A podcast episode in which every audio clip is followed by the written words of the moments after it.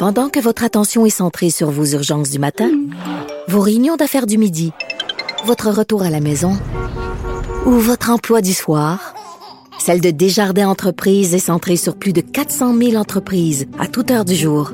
Grâce à notre connaissance des secteurs d'activité et à notre accompagnement spécialisé, nous aidons les entrepreneurs à relever chaque défi pour qu'ils puissent rester centrés sur ce qui compte, le développement de leur entreprise. Ici Ricardo. Et Émilie, marchand d'IGA. On a envie de vous inspirer à bien manger. À moins de 5 la portion. Suffit de repérer les produits valeurs sûres et de les cuisiner avec une de nos recettes. Les valeurs sûres, c'est bien pensé, hein? Bien sûr! Détails sur IGA.net. Arrêtez de vous virer sur une scène. J'ai eu mon Yves Daou et Michel Girard vous rendent la monnaie de votre pièce. Vous écoutez Mêlez-vous de vos affaires avec Yves Daou et Michel Girard. Cube Radio. On cherche au Québec à attirer des riches investisseurs, euh, évidemment, euh, d'abord francophones euh, pour, au Québec. Jusqu'à tout récemment, le Québec avait un programme destiné à des millionnaires étrangers qui voulaient venir s'installer au Québec comme une voie rapide vers l'immigration permanente au, au Canada. Alors, ces riches candidats pouvaient obtenir un certificat de sélection du Québec en fonction de leurs moyens financiers. Or, ce programme-là d'immigrants investisseurs a été suspendu euh, jusqu'à tout récemment, et même jusqu'à avril 2021. Et euh, pour être admissible, un candidat doit déposer un certain avoir et euh, évidemment obtenu un certain nombre de, de documents déposés auprès d'Investissement Québec. Or, il semble qu'il y a de la bureaucratie québécoise qui s'est mise dans ce dossier-là. Et aujourd'hui, il y a des gens qui sont prêts à investir au Québec et qui ne sont pas capables de le faire.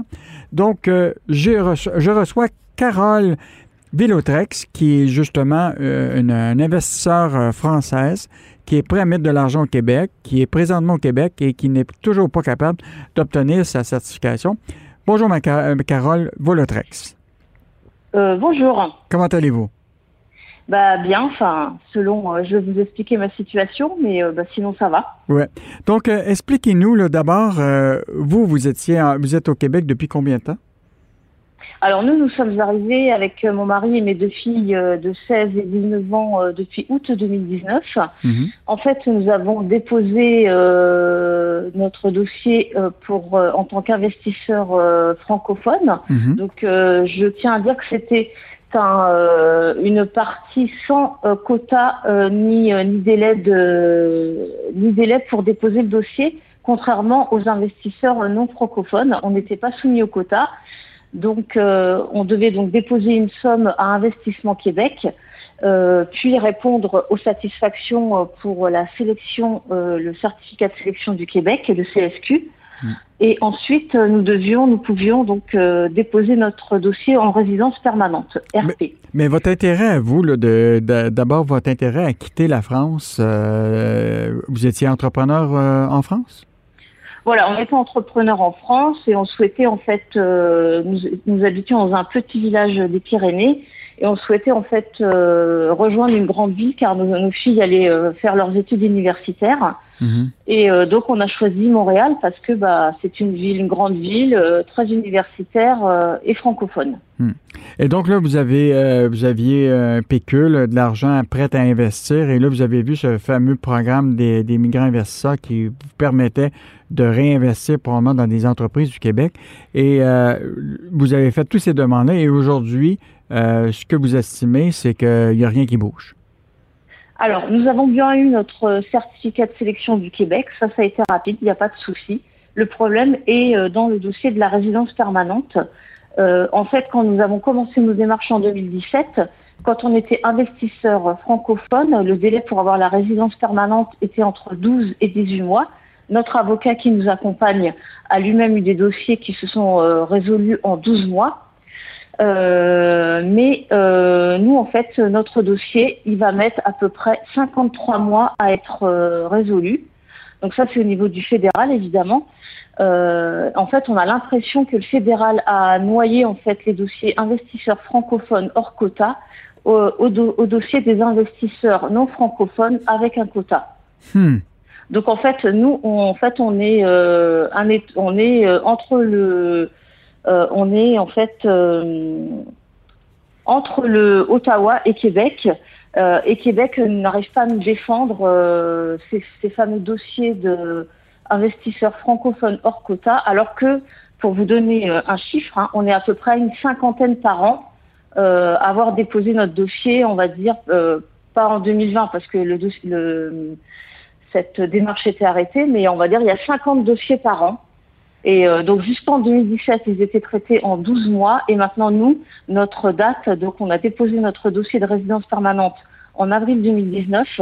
Et là, pour l'instant, on a une date de septembre 2023, sachant que euh, nous, nous, nous, perdons un, un mois par trimestre. Donc c'est possible qu'on ait notre résidence permanente en 2024. Et vous, euh, bon, on connaît le, un peu le programme d'immigrants investisseurs. Donc, vous, vous avez déjà versé l'équivalent de 800 000 ah oui, dollars. Nous, euh, oui, en juillet 2018, juste, en fait, c'était la condition pour avoir le CSQ. Ils étudiaient nos dossiers. On a envoyé un dossier de 800 pages.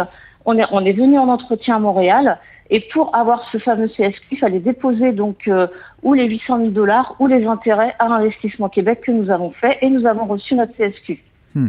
Donc, donc nous, en fait, on a rempli donc, ce qui ça bloque vraiment, c'est au niveau fédéral. Oui, mais euh, on, on, espère quand même que le que le provincial puisse aider dans notre démarche, parce que nous, on a rempli notre part du contrat. -hmm. Nous, on a déposé les sous. On doit, nous, c'était, euh, c'était le, désir de Québec aussi d'attirer des investisseurs francophones.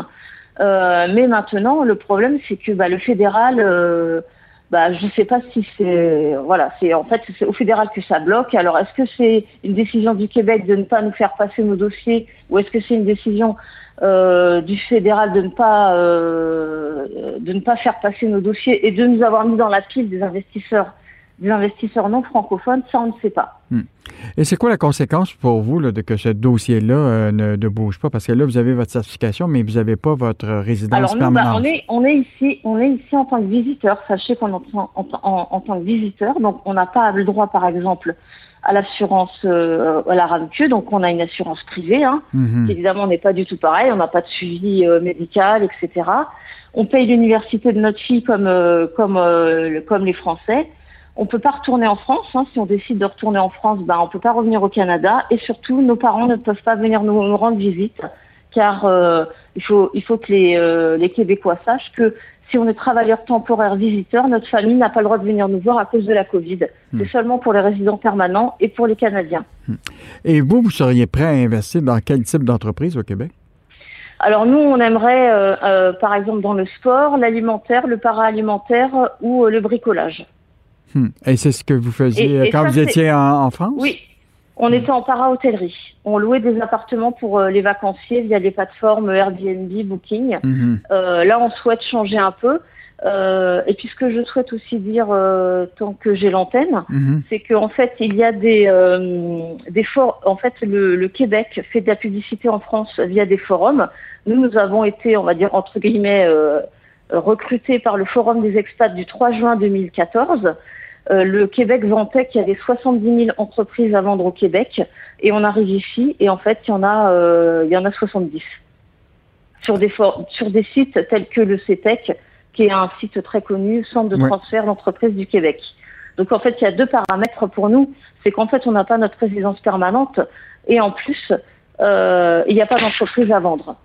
Non, mais c'est vraiment euh, incroyable. Donc, euh, le gouvernement du Québec, euh, se- selon les, documents que vous aviez, faisait la promotion qu'il y avait 70 000 entreprises à vendre au Québec. Oui. Et quand vous Oui. arrivez ici, il y en a... Bah, sur Montréal, sur Montréal, il y en a 70. Hmm. Bon, Alors on- évidemment, on, on sait, on a compris, on a compris que le Québec fonctionne beaucoup avec le réseau. Donc évidemment, bah, quand on arrive, qu'on connaît personne, bah, on n'a aucun réseau. Donc là, on commence à en avoir. On, euh, on a eu une proposition récemment, mais qui au bout de quatre mois s'est soldée par un échec. Mais euh, donc voilà, il faut avoir un réseau, mais en fait, ça n'arrive pas. euh, voilà, on peut pas arriver, aller sur des sites, euh, demander à des courtiers, ben, ils n'ont pas d'affaires. euh, sur des, des sites comme acquisition.biz ou le CETEC, ben, euh, eh ben vous, vous appelez les entreprises sur acquisition.biz, vous, vous appelez le courtier, ben, il vous répond pas. Même Mm. y a une entreprise qui peut-être vous intéresse, ben, il vous répond pas.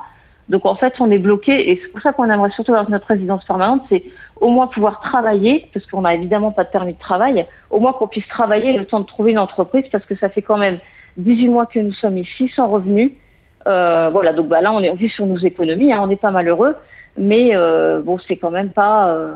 on n'est pas venu pour ça, quoi. On n'est pas mmh. venu pour être déjà à la retraite. Mmh. Nous, on souhaite faire partie de l'économie québécoise, et mais bon, en fait, on a deux, on a deux barrières devant nous. Écoutez, euh, votre témoignage, euh, j'espère euh, d'abord évidemment avec la radio, mais évidemment avec le Journal de Montréal, le Journal de Québec. donc, on espère que votre dossier va être entendu par des autorités publiques. et puis, on va faire le suivi avec vous parce que je suis certain que peut-être il y aura une résonance à partir de ce qu'on va publier. Donc, c'était Carole Villotrex, qui est un immigrante investisseur de la France, qui est prêt à investir ici au Québec et il se retrouve dans un une bataille, une bureaucratie entre le fédéral et le provincial. Et euh, on va certainement vous suivre euh, prochainement euh, dans vos suivis avec ces deux entités gouvernementaux. Merci beaucoup de votre témoignage. Eh ben, merci à vous. Au revoir.